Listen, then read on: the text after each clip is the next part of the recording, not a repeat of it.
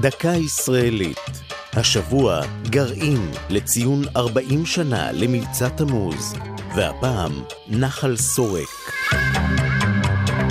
אטום למען שלום היה שם התוכנית שבמסגרתה תרמה ארצות הברית לישראל כור גרעיני. סביבו הוקם המרכז לחקר גרעיני בנחל סורק.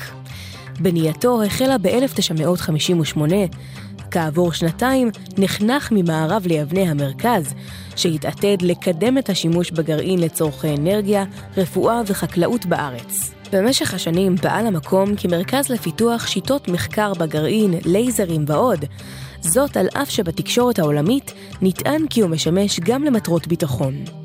בעת הקמת הכור תרמה ארצות הברית גם כ-150 מוטות דלק להפעלתו, ובשנות ה-60 וה-70 היא המשיכה לספק לו אורניום מועשר, עד שחדלה מכך על רקע אי הצטרפות ישראל לאמנה למניעת הפצת נשק גרעיני. כיום פועל במרכז למחקר גרעיני בנחל סורק גם מאיץ החלקיקים שרף, המשמש כמעבדה לאומית של מדעי הגרעין.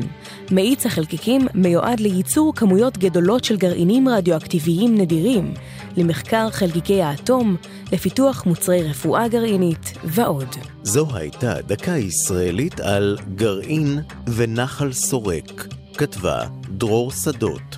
ייעוץ הדוקטור אבנר כהן. הפיקה יעל צ'חנובר.